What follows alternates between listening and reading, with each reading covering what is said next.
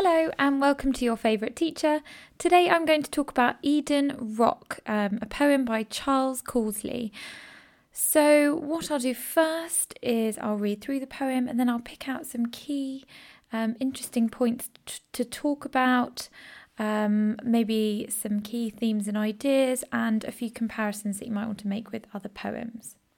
So, Eden Rock. They are waiting for me somewhere beyond Eden Rock. My father, 25, in the same suit of genuine Irish tweed, his terrier Jack, still two years old and trembling at his feet. My mother, 23, in a sprigged dress, drawn at the waist, ribbon in her straw hat, has spread the stiff white cloth over the grass. Her hair, the colour of wheat, takes on the light. She pours tea from a thermos, the milk straight from an old HP sauce bottle, a screw of paper for a cork, slowly sets out the same three plates, the tin cups painted blue. The sky whitens as if lit by three suns. My mother shades her eyes and looks my way, over the drifted stream. My father spins a stone along the water, leisurely. They beckon to me from the other bank. I hear them call, see where the stream path is. Crossing is not as hard as you might think. I had not thought that it would be like this. So, we've got a poem here that is looking at um, some ideas of the past, um, the idea of memory, um, loss, and, and family. And really, um, with poems in, in to do with love and relationships, there are a few different avenues that they can take. There can be um, sort of poems about romantic love, um, lust, um, and family love as well. And so Eden Rock, which is the title, uh, refers to somewhere that's it, it doesn't exist. But what we do know from Eden is we've got that sort of religious reference, uh, the idea of the Garden of Eden, which is basically paradise. So straight away from the title, we have somewhere um, that we're imagining that's that's very positive uh, location. Now, stanza one. It starts in the present tense with a vague, vague location. So they're waiting for me somewhere. So we've not got any specifics there, which contrasts from his precise uh, memory of what his father's wearing the same suit of genuine Irish tweed. Um, and obviously, we've got some quality here because it's gen. We've got the use of the adjective genuine, um, and that might be significant. We've got the the fact that the dog is still two years old, so still sort of implies that it feels like he's much older, this terrier, um, but still two years old, maybe um, just gives the dog sort of a timeless quality. Now, if we move on to stanza two, uh, where he starts to describe his mother, again, it's really positive descriptions here. My mother, 23, in a sprig dress drawn at the waist. So he's describing her physical appearance. Um, we've got the sprig dress, the ribbon, straw hat, um, and it's almost like he's studying, maybe studying a photograph. He can remember these specific details. Her hair, the colour of wheat. So nice natural imagery there. And, and talking about the light obviously makes, um, reinforces the positive tone of this stanza. Um, all of these sort of natural sceneries build in with this idea of somewhere idyllic where they're having their picnic, um, this Ed- somewhere beyond Eden Rock. Um, so by the time we get to stanza three, uh, we've got some information that we can learn about the family, and they seem quite resourceful, perhaps not overly flamboyant or particularly wealthy, because we've got how they're being um, using a HP sauce, that's a brown sauce bottle to keep the milk in, um, which is a really sweet. Um, pleasant image of a family that isn't distracted by um, you know, I don't know, wealth and um, isn't dis- distracted by things that don't matter. It seems like they've got the essentials, and that's all they really need for this picnic, for something to be um, dreamlike almost. So his memory so far has gone through the father and the mother, um, and now the situation of them actually built um, having this picnic, and we've got this sort of slow transition as we move through, as he's recalling this um, memory in an almost dreamlike state, um, and when we get to stanza four, the sky whitens as if lit by three suns. So it's almost blinding this bright white light, um, which is causing the mother to shade her eyes. Now, the the bright light also could have religious symbolism here because um, the three suns, it might be like the Father, the Son, and the Holy Spirit. Um, and her shading her eyes, it's too bright, she has to look away. So we have something here like a, a slight shift um, as she's got to protect herself and protect her eyes from it. It could be referring to heaven, maybe, this bright, bright sunlight. You can almost picture um, it streaking through the clouds, you know, that um, very typical image of heaven. Um, and the drifted stream, again, it seems very dreamlike. Um, We've got the natural imagery again by the the use of the stream. Um, my father spins a stone along the water. Very, you know, very traditional um, country day out. That's the kind of picture that's being presented here. Um, these there's no sort of um, there's nothing that's kind of um, getting in the way of like the family unity. Uh, so the next line here they beckoned to me from the other bank.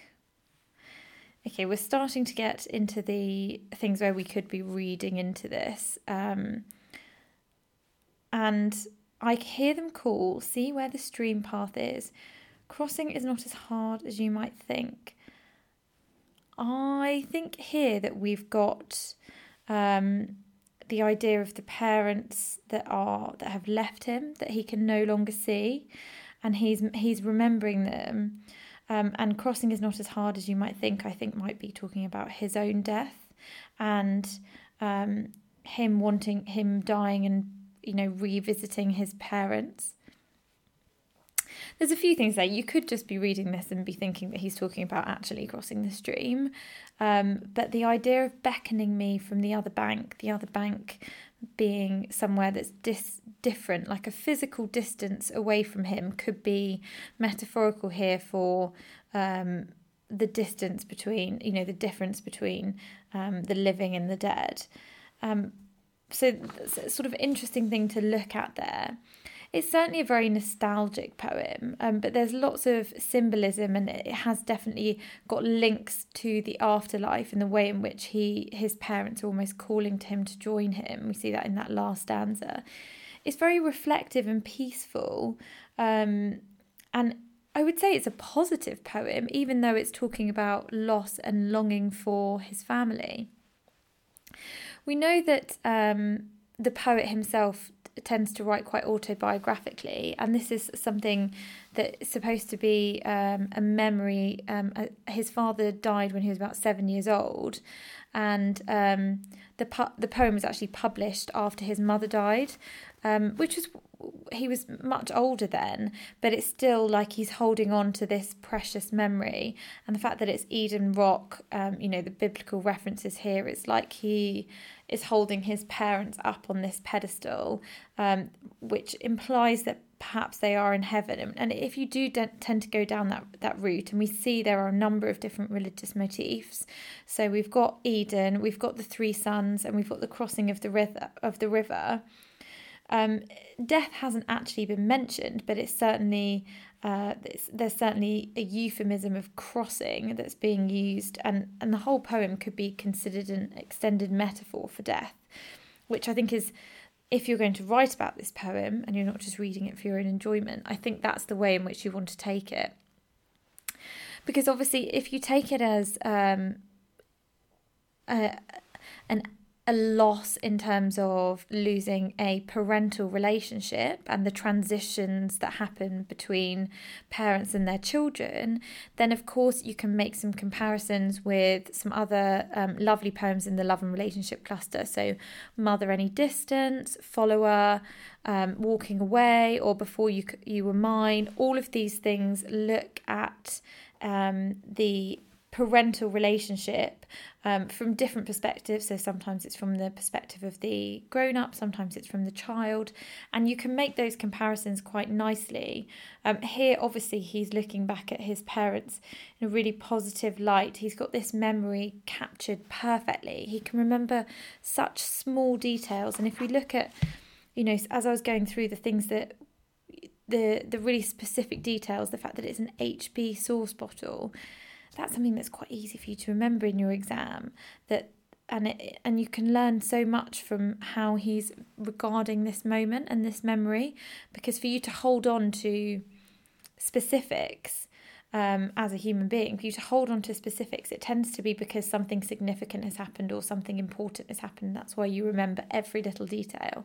So, whether it's if you're reading something and someone's had a terrifying experience and they can remember the taste of rain on the air, those specific pieces of detail are because of the significance um, of that moment. And so, the fact that he holds such significance in this moment, a essentially him and his mum and dad going for a picnic shows quite how how, how highly regarded this memory is um, in his mind.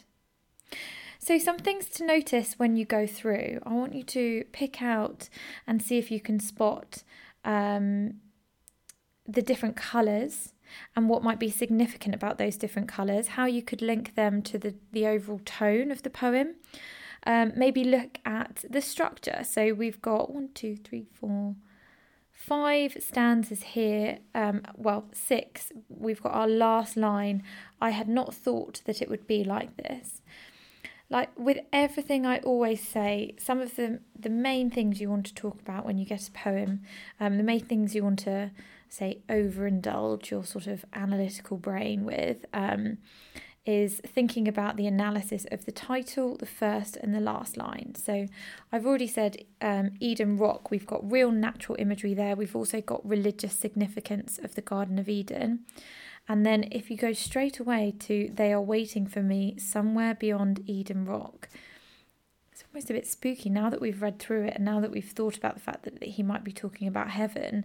That first line ties quite nicely in this idea of them waiting for him, waiting for him to arrive. You know, um, once he's finished his his life. I had not thought that it would be like this. That's really that's almost quite regretful and quite sad and maybe he doesn't he hadn't realized how hard it would be without them. Um, and you could talk about that when you're making comparisons say with um, mother any distance where we've got the child um, detaching from his mother um, and she's helping him measure up his house or whatever. You could sort of link about how this is much further on and how how necessary that parental response that parental relationship is. Um, so yeah, you I would definitely if you get a question that's about exploring memories of the past or exploring um, family, use this poem. If this poem comes up in front of you, as I said, pick out um, the title, first and last line, some of the specific details because you can talk about the fact that it's such a significant memory. Um, I definitely would talk about the light imagery um, and how you can link that to religion because um, all of these things tie quite nicely together as if he's almost got this haze, this dreamlike memory of a heavenly day with his parents and that's that's what he's expecting to come back to at some point. Okay, I hope that has been helpful. I will be doing a couple more podcasts on some other poems later today, and we already have lots of poems on the podcast um, that I've been going through, in particular recently, one's poems to do with love and different relationships. I'm Miss Meeks, thanks for listening.